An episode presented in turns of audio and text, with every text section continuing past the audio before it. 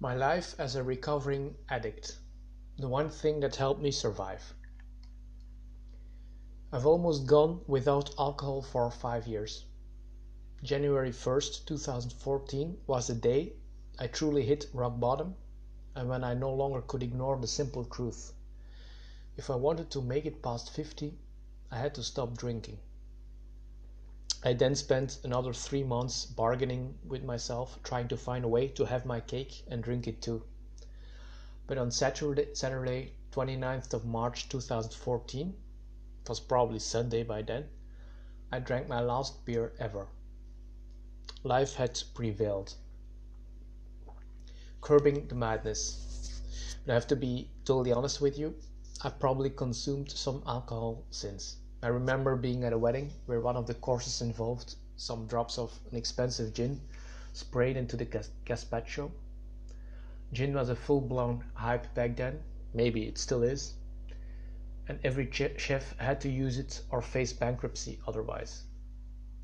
And my brother in law is a wine merchant, so of course my newfound sobriety was going to be a minor issue for him. One day he poured me a glass of wine and I took a sip. But yeah, overall, I can pretty much claim that I have never drunk alcohol again. And my liver and other organs are grateful for that. I almost have my former quality of life back. I curbed the madness. Everyone has an opinion. People are used to my sobriety now, but in the beginning, they would ask me the weirdest questions. Are you a Muslim? Do you have an alcohol problem? Are you in some crazy cult? If you suddenly decide not to drink anymore, people feel like you owe them an explanation. It's really weird how a personal decision can turn into a public discussion in blink of an eye. It made me realize that nothing is really private.